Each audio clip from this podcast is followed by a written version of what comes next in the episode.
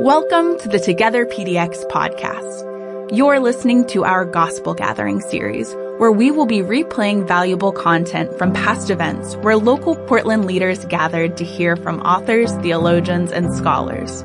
We'd like to note that the views shared by our guests don't necessarily reflect those of the entire Together PDX team. We pray today's content enriches your day and spirit. Hey everyone, I'm Elise Gallus and this episode is part two of Dr. N.T. Wright's 2020 talk, Broken Signposts. In this part of the talk, Dr. Wright dives into his love for the book of John and how that gospel portrays the themes examined in the first episode, justice, love, power, and more. This episode isn't meant to stand alone, so if you haven't already, go back and listen to part one. Enjoy! Let me walk through the seven topics. Um, actually, what I'll do first is I will go through the little um, interludes in between because um, that there's there's all kinds of things to be said about John's Gospel, which I don't think often do get said in sermons, but but I think it's it's potentially quite important. John's Gospel is of course unique, and it, it's an amazing book. And if you read Matthew and Mark and Luke, they are terrific as well.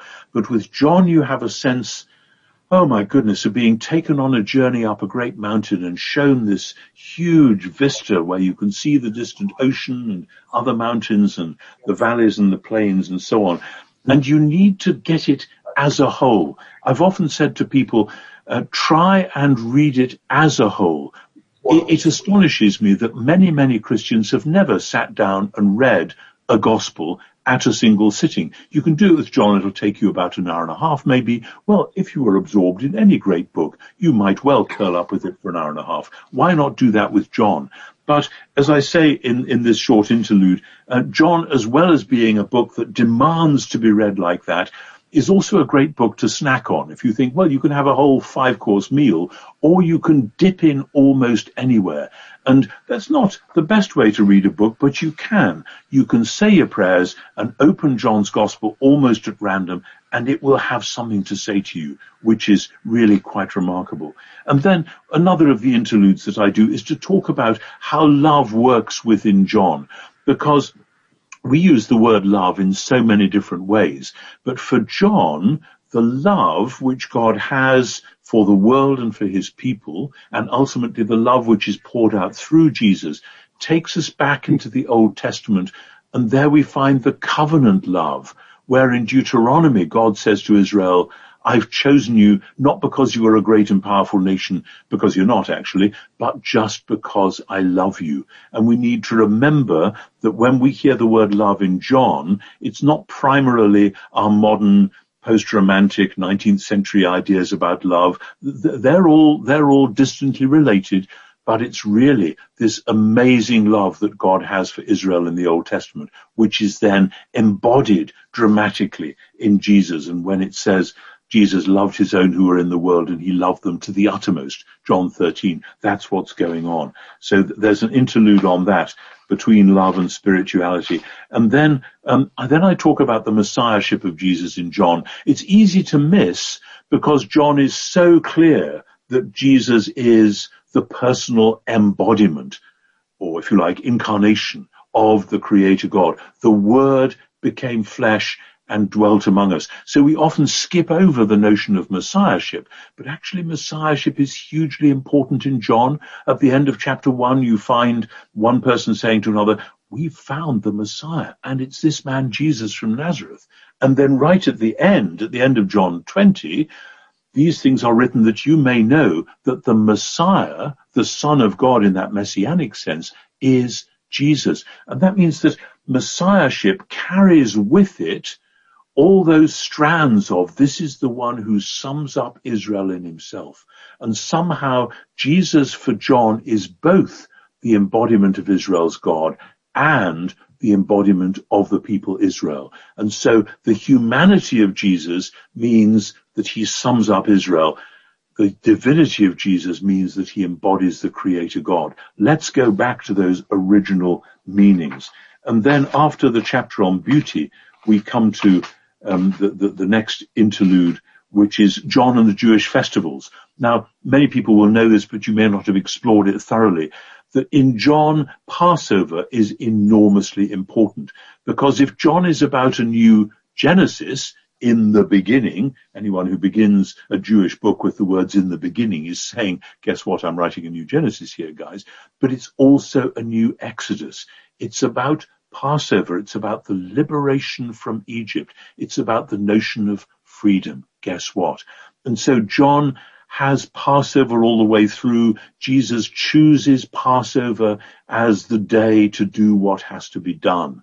And in John's gospel, Jesus goes to his death at the moment when the Passover lambs are being sacrificed in the temple.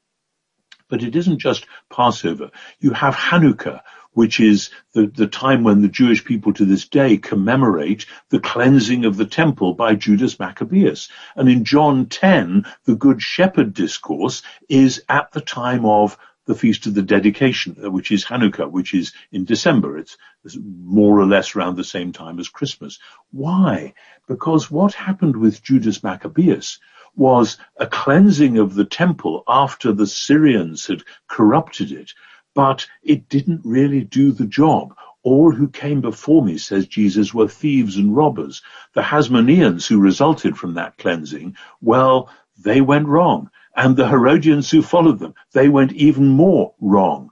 And now when Jesus says, I am the good shepherd, you have to hear that in the light of this festival. And so on. We have um, the, the, Feast of Booths, when Jesus says, if anyone is thirsty, let him come to me and drink, because they pour out water at the Festival of Booths to symbolize uh, the, the, the, the waters flowing from the rock in the desert. So John is saying not just Jesus happens to fulfill this one or that one or the other one, but it's a way of saying the law was given through Moses and as we read it we see grace and truth now flowing out through Jesus Messiah.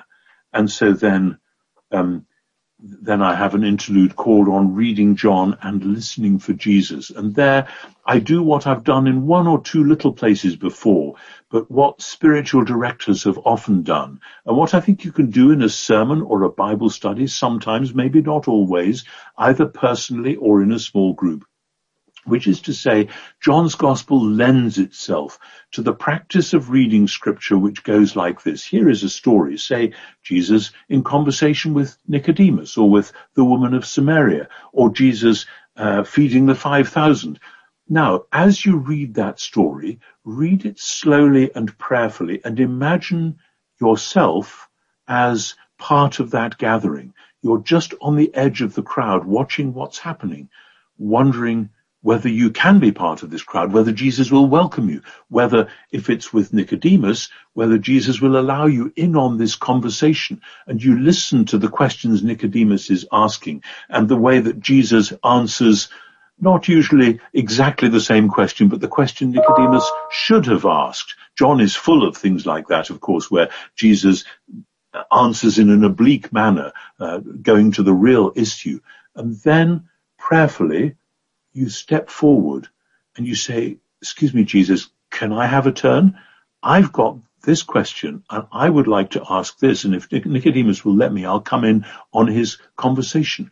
Ask your question and wait prayerfully and see if Jesus answers you the same way he does Nicodemus.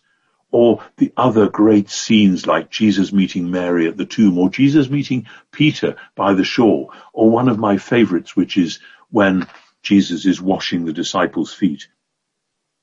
And I, let me just read the, the end of this from, from the relevant bit. Read the story through till you know it well. Sense the puzzlement in the room as Jesus gets up from the table and begins to do what a servant would normally do. Listen to Peter protesting that Jesus shouldn't be doing such a thing and then changing his tone when Jesus tells him it's essential. And then Peter replies, not only my feet, but my hands and my head as well. Now, what are you going to say when he comes around to you and gently removes your sandals and begins to wash your feet? Which other bits of you need to be washed? Tell him about them and wait for his reply. Which deep griefs, fears, old sins, and failed hopes will his simple action bring to light? Explain it all to him as he wipes your feet with the towel and wait while he dries your tears as well. That's how this way of reading scripture works. And as I say, one of the things I love about John's gospel is it invites that kind of reading. Slow down, take it easy, pray into the situation and see what happens. Now, some people will say, oh, that's an invitation to fantasy. You're just going to imagine this and that and it'll all be wish fulfillment. In my experience and that of many, if you approach it prayerfully, asking for the guidance of the Holy Spirit, it needn't be fantasy. Maybe there will be a bit of that, but maybe there will be also a real sense of actually not so much Jesus coming into your room, that that might happen too, but you coming into his room. So then after the chapter on truth, um, there is a final interlude, which is who then is Jesus. And that's where I talk about um, the identity of Jesus in John's gospel as both the Messiah and the representative of Israel. So when we then go through the signposts with John in mind, one of the themes which John ought to be famous for but usually isn't is justice. There is a constant sense in John's gospel of a trial going on. A former colleague of mine once wrote a book called Jesus on Trial. Uh, because, and which, which is about John's gospel, because again and again, Jesus is being accused. And in this trial, he summons witnesses. My father is witness to me, or the words that I speak will give evidence, or the works that I do give evidence. There's a sense that people are accusing him, that they're accusing him of blasphemy, they're accusing him of breaking the Sabbath. They're accusing him of all sorts of things. Jesus is on trial. Read John's gospel as a great trial narrative because think how it works out. Who is the ultimate accuser? The word in Hebrew for the accuser is the Satan. And at the climax of John's gospel, the Satan enters into Judas, not just meaning he's demon possessed, but Judas now is doing the ultimate accusing. He is the one through whom Jesus gets handed over for a public trial. And so we see the trial we watch as Pilate interrogates Jesus and says, aren't you going to make any answer to the charges against you and so on. And as Jesus explains to puzzled Pilate about kingdom and truth and power. And then we watch with horror as justice is denied, trampled on, and Jesus, who we've known all along to be innocent, whose works have testified on his behalf, whose father has testified on his behalf, nevertheless he goes to his death. But part of the point of the Johannine resurrection narrative is that this is how God is putting not only Jesus in the right, but the world in the right. That Jesus has gone to his death with the destiny of Israel on his shoulders and on Israel's shoulders is the destiny of the world. And Jesus takes that to the point where the signpost of justice is broken and ruined. And then, having done that, comes out the other side into new life, which says, a new world is born and it's a world in which everything is put right, in which Mary's tears are to be dried, in which Thomas's doubts are to be laid to rest, in which Peter's shame is redeemed by being recommissioned to be the shepherd for the sheep. So the great theme of justice is woven closely into John, and when you read this chapter, you'll see how that actually works. And then, of course, easy one, this, the theme of love is, as I said, absolutely endemic in John's gospel. If people know no other verses from Sunday school, they sure as anything know John 16. I've often told the story of one time when I was arriving to do some lectures in America and the guy at the customs, he said, so what's your job then? So I said, well, I'm a bishop actually, showing him my passport. He said, Reverend N.T. Wright. Said, oh, bishop, are you? He said, what's John 3.16 say? This was his way of testing whether I was real. So thinking quickly on my feet and being a bit um, punch drunk with the flight and all that, I said, Hutes gare gabasin hotheos ton cosmon, God so loved the world, and I quoted the whole verse, John 3.16, in Greek. And he stared at me and I said, well, you asked me what John 3.16 said. So he laughed and he, I might have been put in jail for that, but fortunately he let me through. John 3.16 though sums up the quintessence of John's gospel. God so loved the world. But the odd thing is, as in the prologue, Jesus came to his own and his own did not receive him. He came to the world which was his own creation and the world didn't know him. But, but, but, as many as received him, and you know the rest. And so there is this extraordinary story about Jesus embodying the rich, outpoured love of God. And as we watch the story unfold, we ought to be saying, well, they ought to be thrilled. They ought to be delighted that here at last, this is what it looks like when the Creator's love goes to work. But we see in John's Gospel some people celebrating and a lot of people saying, huh, we don't want that here, thanks very much. He, he breaks the Sabbath. He calls God his Father. How can this be? And Jesus challenges them and one of the scary things about John's Gospel is so those middle chapters, 7, 8 and 9, when I was writing my little commentary on John's Gospel, John for Everyone, I was quite nervous when I got to those chapters because they are so dark. Because this is what happens when love is spurned, when God does the, his uttermost and the people to whom he's come say, not for us, thank you, we've got a better idea. So I chase that through in this chapter, through in the whole sequence, whereas I quoted before, and it bears repetition again, John 13 verse 1, the introduction to the second half of the gospel, having loved his own who were in the world, he loved them to the uttermost.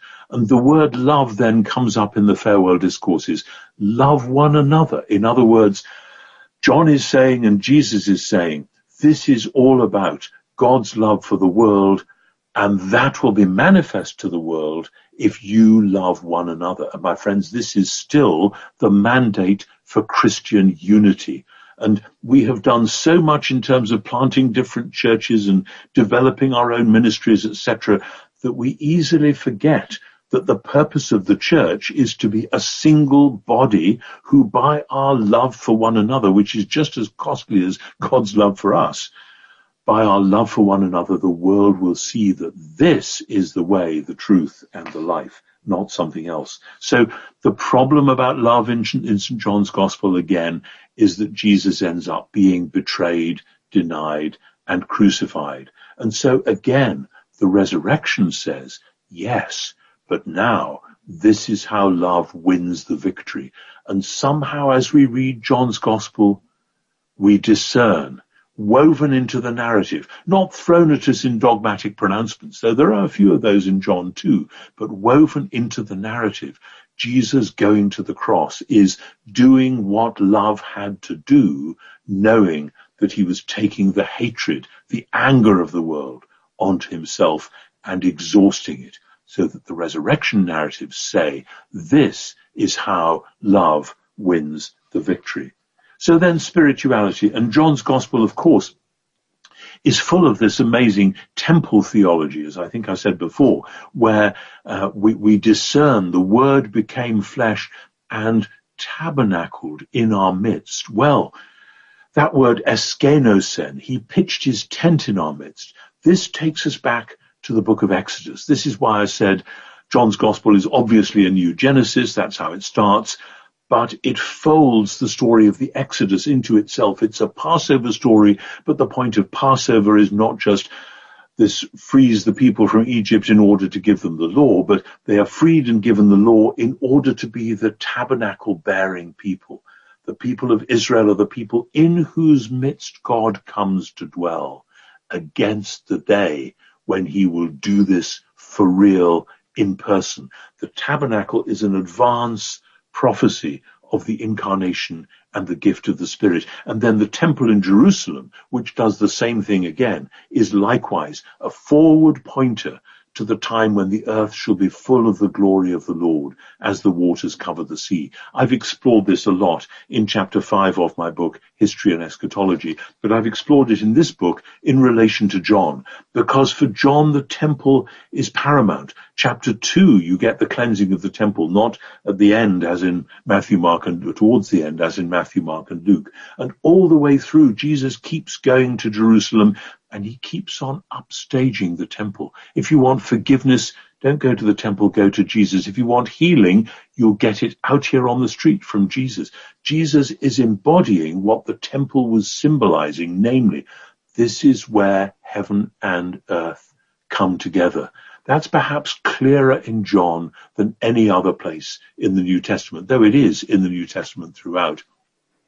I fear that many of us were brought up to read John in a very individualistic way. Well, that's fine. We've all got to start somewhere. But that plays into some dodgy themes in our culture where it's just me and my spirituality and that's all that matters. And as, as long as I get to heaven, well, maybe I'll bring one or two people with me. But here's the thing, and it's so clear in John, that the biblical story is not about how saved souls go to heaven. It's all about how God the Creator longs to dwell with his people in the new heavens and the new earth. That when God makes the new creation, God comes to dwell in the midst. The Word became flesh and tabernacled in our midst. And then receive the Holy Spirit as the Father sent me, so I send you. And this is not just a temporary thing while this earth throws it away in the trash can. I had a terrifying email from an American friend today who said he'd heard a sermon which somebody had preached, which, in which the person said, that God made this present world as a bit of disposable junk which he's going to throw away because we're going somewhere else. That is terrifying because it's so deeply anti-biblical. It's anti the whole Old Testament for a start. It's opposed to the first article of the Creed, which says that I believe in one God, the Father Almighty, maker of heaven and earth. God didn't make junk. He didn't ask us to live on junk. And John's gospel throbs with the kind of spirituality which says, this is where heaven and earth come together. And Jesus stands dangerously at that intersection point and gives us his spirit so that we can stand there too. And that is the very heart of a biblical spirituality. And of course, Jesus going to his death and Jesus in agonies. In the other gospel, it comes out in Gethsemane, but in John's gospel comes out in chapter 12. Jesus says, now is my soul troubled and what shall I say? Father, save me from this hour. No, this was why I came for this hour. And then there is a thunderclap as God says, I have glorified my name and I will glorify it again because Jesus has said, Father, glorify your name. And with that, we see the tension in the spirituality of the Gospels, that following Jesus, living at the intersection between heaven and earth, is costly. It cost Jesus, and as we see at the end of the Gospel, it costs Peter as well. But that's how John explores the world where heaven and earth come together. Jesus himself is the true temple, and he calls us by the equipment of the Spirit to be temple people. And then with beauty, I thought when I got to that point, maybe I'm pushing my luck here, but then I reread John's gospel and I thought, I feel beauty coming out of this all the way through. And of course, good writers, if you go to a, a, creative writing course or if you look at books on how to write, um, the good novelist, the good poet, the good dramatist doesn't say it was really beautiful. They show you the beauty and then evoke from you the sense, wow, that's beautiful. And that's what John does. And actually, the word for beauty in either Hebrew or Greek is pretty rare in the Bible if you look it up in the concordance. But as I say, and following on from the temple theme, if you imagine for a moment that you have come out of Egypt with the children of Israel, with Moses, and you're in the dry and dusty desert, relying on manna to eat and water from the rock if you're lucky, and it's all very hard work and, and, and, and so on. And then God gives Moses this amazing blueprint for constructing the tabernacle and think of the jewels and the colors and the designs and so on. And you know, people used to say in the medieval world of Europe, uh, when they built a cathedral, it was the only beautiful building that people had ever seen. And people living in their hovels and their mud huts would see this amazing construction.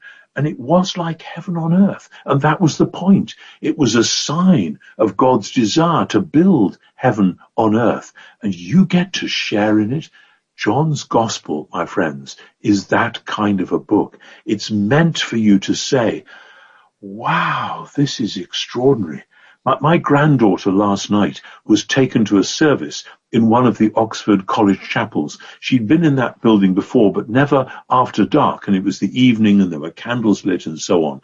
And I wasn't there. I, I had to stay home for actually for another podcast or webinar or something. I can't remember. But my wife took her in and this little girl, little eight year old girl went into this chapel and, uh, suddenly Maggie realized she wasn't following her in because this little girl had just stood there and said, wow, it was so beautiful.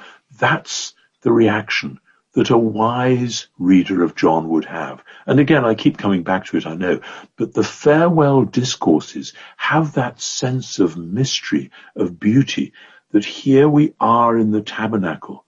It's beauty, it's shining, it's shimmering. We're here with Jesus, hanging on his every word. And then after the darkness of the crucifixion, again, Easter morning, very early in the morning, while it was yet dark, Mary Magdalene came to the tomb. And like the bit I read to you before about the moon with the two planets, there is something of that mood in the way that John tells that matchless story of Easter morning and then the subsequent one in chapter 21 of breakfast by the shore. So I want to say John has woven beauty into his narrative because it's all about creation and new creation. And that's what the story of Jesus and the resurrection is all about.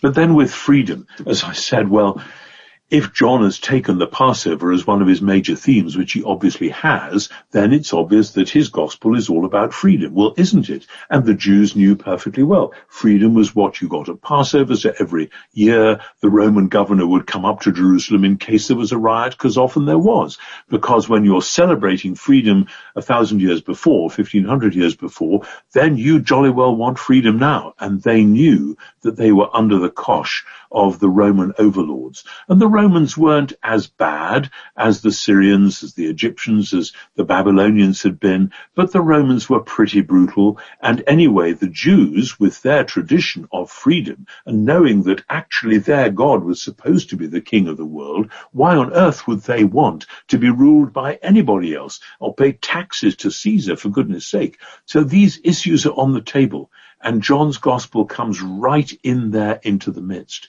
and has Jesus going to Jerusalem at Passover time and cleansing the temple, which is the acted symbol of the fact that this system isn't the way to true freedom, but Jesus is offering the way to true freedom. And then you get those discourses about freedom that I referred to before. If the Son sets you free, you will be really free, really free. And there's an extraordinary moment when the Judeans say, we've never been enslaved to anyone. We have Abraham as our father. And you think, whoa, hang on. If you know the Abraham story, you surely know that Abraham's family went into slavery in Egypt for hundreds of years and the Passover brought them out. And then what's more, read the book of Judges. You've never been enslaved to anyone. Give us a break. Or read then particularly the horrible story of the Assyrian invasion and then of course the Babylonian exile, and then read Ezra and Nehemiah and discover even after they come back from the exile in Babylon, they say things like, we are in our own land, but we are still slaves. And that is the paradox and the puzzle of what we call post-exilic Israel, post-exilic Judaism, because by then it is only the Jewish people, because most of the tribes of Israel have been exiled and lost long before, at the time of the Assyrian invasion in the 8th century BC. And so the puzzle of Second Temple Judaism, from the time of Ezra and Nehemiah on through the time of Jesus, is the puzzle of we are supposed to be God's free people, but it doesn't seem to have worked out like that which is exactly the puzzle that so many people in our world feel today. They know that we are meant for freedom. They want their families to be brought up in freedom. They want their society, their kindred, their, their, their traditions to be able to flourish. And they find themselves squashed again and again. And John's gospel tells the story of how Jesus' freedom dream ends up on the cross. In other words, John's story of Jesus is of the broken signpost of freedom in order that then by reading that story, the watching world, the listening world will say, oh my, supposing the God who made the world came and shared our broken dreams, came to stand to be hung up on a cross at the point where the broken signpost of freedom is only too obvious. What would that mean? And back to the apologetic, if it is an apologetic purpose of this book, it's a way of saying these were the right questions to ask. Justice, spirituality, relationships, beauty, freedom.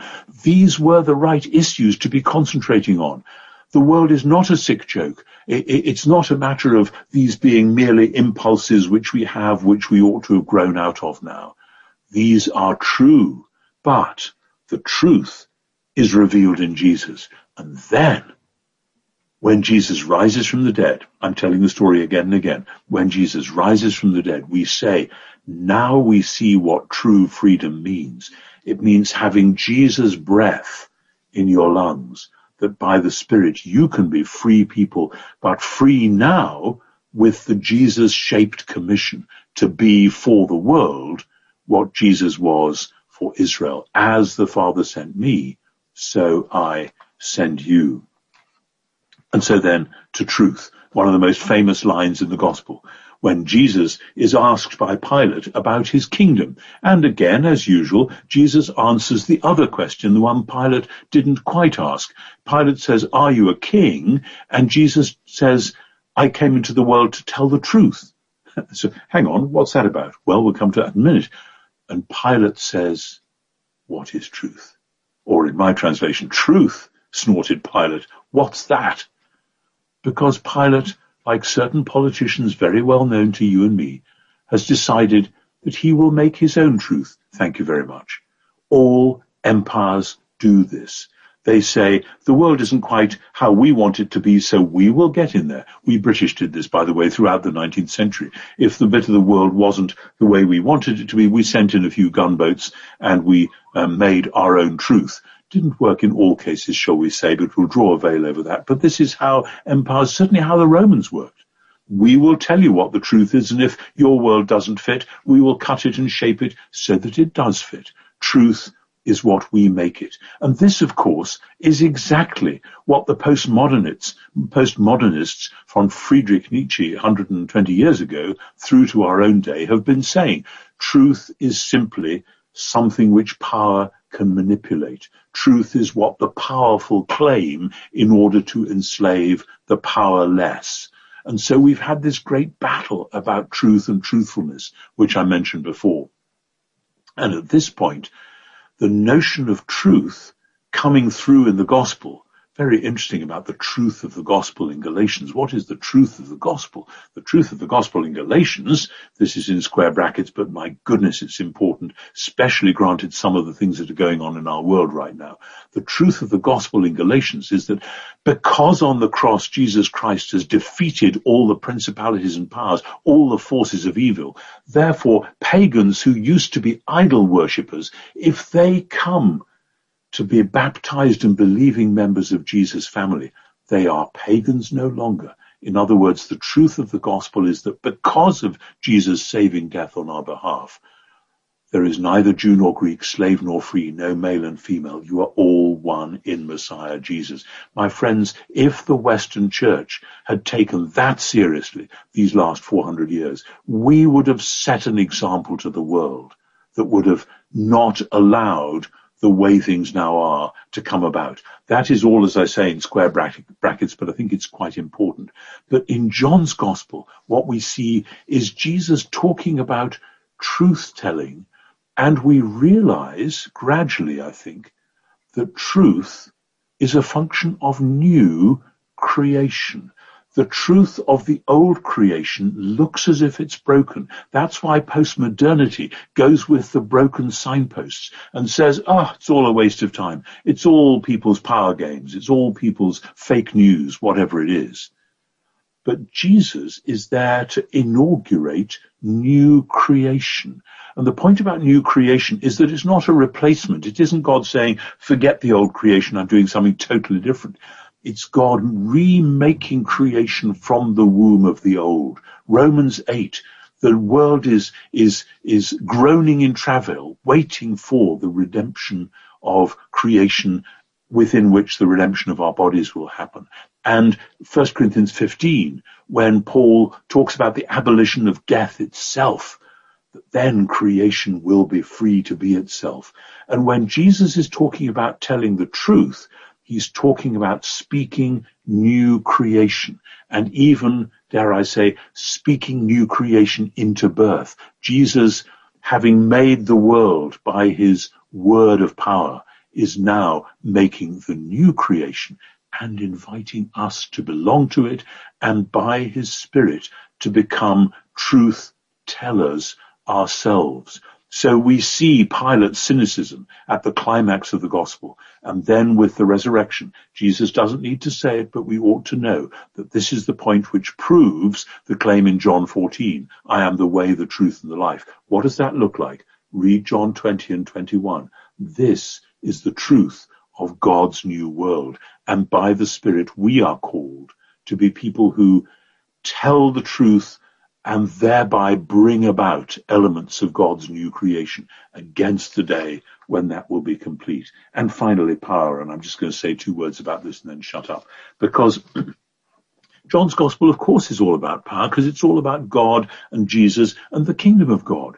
But we discover gloriously in John's gospel that power lies in the gift of love which enables things to happen, i.e. new creation, the redemption from the old for the new, the forgiveness of sins, the, the, the outpouring of new life, so that whether it's Nicodemus or whether it's the woman of Samaria or whether it's the man born blind or whoever, we see again and again God's power unleashed to transform human lives. And if you know your biblical theology, the world gets transformed by transformed and transforming people as God calls human beings to be his agents, his responsible creatures in taking forward his work of new creation. That is what so much of John's gospel is about. There, there are a thousand more things I could say. I've done a little flip through this book and I hope you enjoy reading it if you can, but it is now time for me to shut up again and it's nearly time for my supper, but there is time for you to ask some questions before we get there. Once again, I want to say thank you, Dr. Wright. This has been absolutely um, amazing. There have been some great comments that have been made uh, here as well. Uh, the last uh, session uh, raised two questions that I wanted to share with you and ask your response to, and I think both of them are relevant to what you've spoken to in the second half as well. And Brett, if you're still there, I'm t- taking your question and I tried to um, condense it some, and so I pray that I haven't taken too much license and that I still get to the heart of what was important to you. Um, Dr. Wright, it was about truth and power, and it says there is a Christian task to engage fundamental renarration of the world based on the reconstructed, I'm sorry, resurrected body of a Jewish Messiah. How do we tell the truth that both deconstructs and constructs toward the kingdom of truth at the same time? Great question. And that will depend on a thousand factors. Um, in a sense, what uh, was it Brett has summarized is one way of talking about the whole task of the gospel. And of course, um, it's possible to tell the whole gospel standing on one leg. You just quote John 3.16, God so loved the world, and that whosoever, etc., etc. Although our phrase eternal life tends to get construed in a Platonic sense now as going to heaven when you die, whereas in the Jewish first century sense, it means ha'olam haba, the age to come. Olam translates in, translates into aion, which is where we get the eternal bit. Sorry, it's a bit technical there. So that at one level it's very simple. We find the, the quintessence of the gospel and we pray for wisdom to apply that in different quarters. But then that fans out into all sorts of areas. I mean, in a sense, what Brett was saying is what I thought I was doing when, as a bishop, I was commissioned to be part of the legislature in England because as a senior bishop I was a member of the House of Lords. And when I was speaking in the House of Lords, whether it was about the plight of the poor or whether it was about the future uh, ecological use of our coal stocks which are under parts of the country or whether it was about constitutional reform, I think I was trying to do exactly what Brett was talking about. Um, but of course, doing it in an oblique way because you're not preaching a sermon when you're making a speech in Parliament. But likewise, when I was leading a Bible study back in the diocese or visiting a youth group or whatever, I would be doing essentially the same thing that Brett was talking about, but in a totally different idiom. And because I'm if you understand this language, I'm a seven on the Enneagram. I kind of like bouncing around, doing different things in different idioms and saying my prayers and then seeing if it'll work. But that, but always within that framework of holding the world to account and of seeing the places where the easy lies are deceiving people and naming them and shaming them and then trying to tell the truth and to tell it in such a way that it's hopefully bringing some new creation into being. Does that, does that make sense? See what I'm saying? I mean, I'll give you one example. After the financial crash in 2008, there was a big debate in Parliament about what are we going to do? What are we going to do? And I put my name down to speak. And there were, I think, about 35 speakers um, in that debate, and every other one was speaking about how can we get business back up and running again? How can we protect the banks? How can we make sure that our financial institutions don't collapse entirely? I was the only one of the 35 speakers who talked about the plight of the poor because what had just happened was that we had seen um, governments bailing out the banks.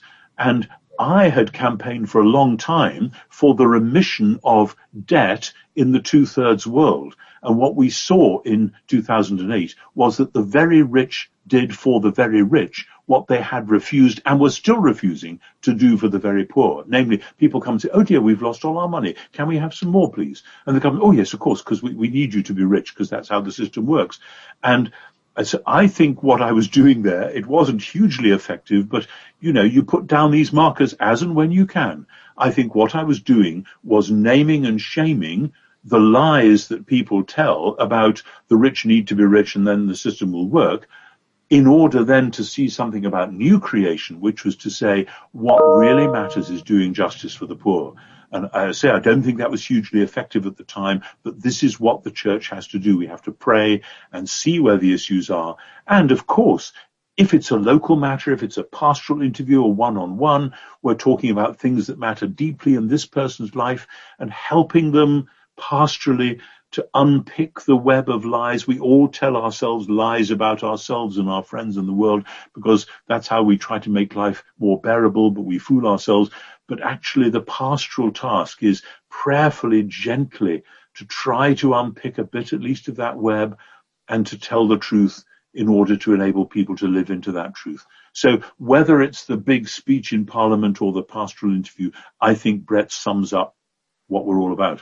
Amen. That's, that, that's powerful. Hey, listen, Jennifer had a question uh, just regarding the subject of power, and uh, Last conversation, we talked about the, the yielding or the restraint of power, and we danced around that idea of use versus abuse.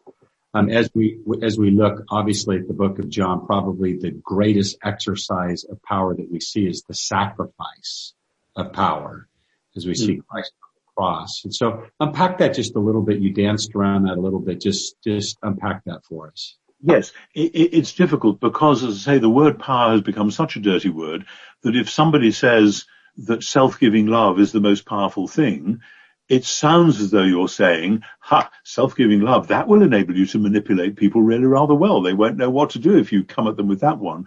And of course, as soon as you went that route, you would falsify it.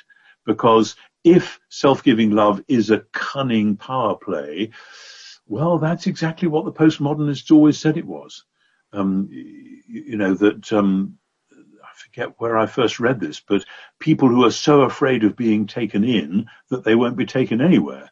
But there is, but the Christians believe that there is such a thing as, as genuine love, but you only really know that it's genuine when somebody, as Jesus says, gives his life. Greater love has no one than this, than that somebody lay down their life for their friends. And we read that in John 15, knowing that that's what Jesus knows he's about to do, realizing that his friends don't, haven't quite yet clued in to that's what he's about to do, but realizing that then after his resurrection, they look back and say, Oh my goodness. And this is the power that changes the world. And you can see that because the resurrection, which results is the power that then goes out into the world. Paul says in Ephesians 1, uh, the power that you are given as disciples of Jesus is the same power that raised Jesus from the dead, which as he says elsewhere is basically the power of the Holy Spirit, the, the, the creator, the Lord of life. He is at work. So, but that's, that's the mystery of the power of love, that it's only when it really does totally give itself and can be seen to do that that people realize it, it, means what it says. It does what it says on the tin. Um, but but there is always that paradox, and the fear of manipulation is, is always there. And no doubt, in families, in churches, etc., etc., we have to go round that loop, and we have to say, "Lord, have mercy on me, a sinner," and we pray for wisdom and the power of love itself to direct us in all our relationships. And then I think within church structures uh, churches need to be organized. People need to make decisions about who to ask as a guest preacher, about who to have on the board of elders, about whatever it may be, about strategy for the next year or however you do that. And, and there will be clashes. And how in that context you obey Paul's command in Philippians 2 verses 1 to 4 to be of, in full accord and of one mind, or how you obey Jesus' command in John, or Jesus' prayer in John 11 that they may all be one these are hugely challenging things. But you know, when we actually even try, when there is something of Christian unity which emerges from love and patience and kindness with one another, then the world does take notice. At the moment, the world, the newspapers and everybody else, they look on and they see us and they think we don't need to take any notice of them. They can't even agree among themselves. And so the world does its own thing and leaves us mumbling in our prayer desks. Instead of which, if we were only genuinely loving and striving after that unity which is tough, it's hard, but for which Jesus prayed, then our witness to the truth of love would actually shine out very clearly. Thank you so much, Dr. Wright. I wanted to share, before I share Catherine's question to you, I'm reading uh, Brett's message in the chat where he's grateful that uh, I, I, I want to thank him for giving me the grace to condense his question some, but it sounds like I may have, one of the things he said that he would have liked to have presented the question the way he wrote it to touch on the complicated history of Christianity that we live inside of in the new world was able to hear what he was saying and translate it to his question. So he really appreciated your response. And I pray that he appreciates and is willing to give me some grace. uh, I want, I want, because I know our, work. I want to make sure that Catherine's question gets on the table. And Catherine, if you're still here, I'm also hoping and praying that you will give me the same grace that uh, Brett did. Um, when I condensed Catherine's question, it was about when talking about the signpost with folks who aren't Christian as a form of apologetics, at what point is it helpful to turn the conversation to how the gospel illuminates the signposts? Mm-hmm. I, I, that's unanswerable because every conversation is different. And because I tend to be in a hurry and I have to restrain myself, my temptation would be with every conversation to be waiting and hoping for the moment when we can turn in that direction. But I know as a pastor that sometimes people are ready for that within 10 minutes. Sometimes it'll be 10 hours and you have to go through many conversations and phone calls and zoomings and meetings for coffee, whatever, before eventually you can say, do you know, it might really help if you looked at John's gospel, if we read this bit together, or if I just shared a couple of verses from this because this is so directly related. In other words, we are all very different. And though we may have an agenda for where this person should go, um, they may not be ready to go there yet, but also we may be being too eager and too ready to impose our solution. And th- this is one of the things that as a pastor, I, I would pray for day by day in my morning prayers that whoever I come across in my daily life, I will have the wisdom to be able to discern how far to push, when to hold back, etc., etc. And many, many times as a pastor, I found myself getting into a conversation that was totally unexpected, that I didn't know was going to happen that day. And I have to say, thank you, Lord, that I prayed about this before this morning, because here I am. So now please give me the wisdom. Um, and then you just have to go with the flow. So there is no one size fits all for, for that question. It, it really is a matter of sensitivity. But I would say this. I once listened to a debate on the radio between uh, a leading Christian thinker and a secular commentator, which was very good in all sorts of ways. But the Christian thinker was so bending over backwards to hear the questions that the other man was asking and to answer them in those terms that the radio debate finished an hour and a half down the road without really ever getting to Jesus. And I and others who were listening were saying, come on, tell him about Jesus. It's time you've got this opportunity. And I spoke to the person concerned who I knew a bit afterwards. And, and he said, well, he said, I just didn't think he was ready for that yet. And, and that was a matter of discernment. That was his discernment. It wouldn't have been mine. So these things are always tricky, very tricky. Appreciate it. Let me, let me ask you one last quick one, then we'll turn it back over to Kevin. Um, and this is more pastoral wisdom for you than a theological question. Um, as we sit here, all of us on this call, probably in one of the most toxic times in the history of our nation, as we're facing not only our racial tensions and COVID challenges, and now we're right on the heels of one of the most uh, deeply contested elections. Uh, you, you, make you make the statement before, which is so true. We believe about loving one another, and our mandate for Christian unity, as Paul talks about that in Ephesians two, being one new humanity, that kainos, that that one new human. Um, pastorally, speak to us in the midst of our tension. Like how how would you suggest us speak, teach to our people in a many of our congregations even deeply divided, trying to pick sides. Yes. I mean, what, what would be your, your, your encouragement to us? Wow. Thank you. That is a very, very serious and pressing question. And you have my great sympathy. Although, as I said to somebody the other day, when you Americans have an election, it affects everybody in the world. You know, uh, I am probably more interested in your election than I am in our present British political processes because it will affect all of us. But isn't it strange that only Americans vote? Um, when it's going to affect the rest of us. There's something very sort of paradoxical about that. You know, 250 years ago, there was this slogan, no taxation without representation. I think it had something to do with throwing tea into Boston Harbor. Um, and so here we are again, but the other way around. As Anyway, I, I, I jest, but that is a serious point that when we're in a global village, actually we are all interconnected in ways that weren't actually true 200 years ago. And part of our prayerful contemplation of how God would want the world to be has to include that sense of mutual obligation around the globe. Now, of course, that would simply scare up questions from the right and the left saying, well, precisely, and that's why we need to elect this person, or yes, exactly, and that's why we need to elect that person. So it might just exacerbate the tensions.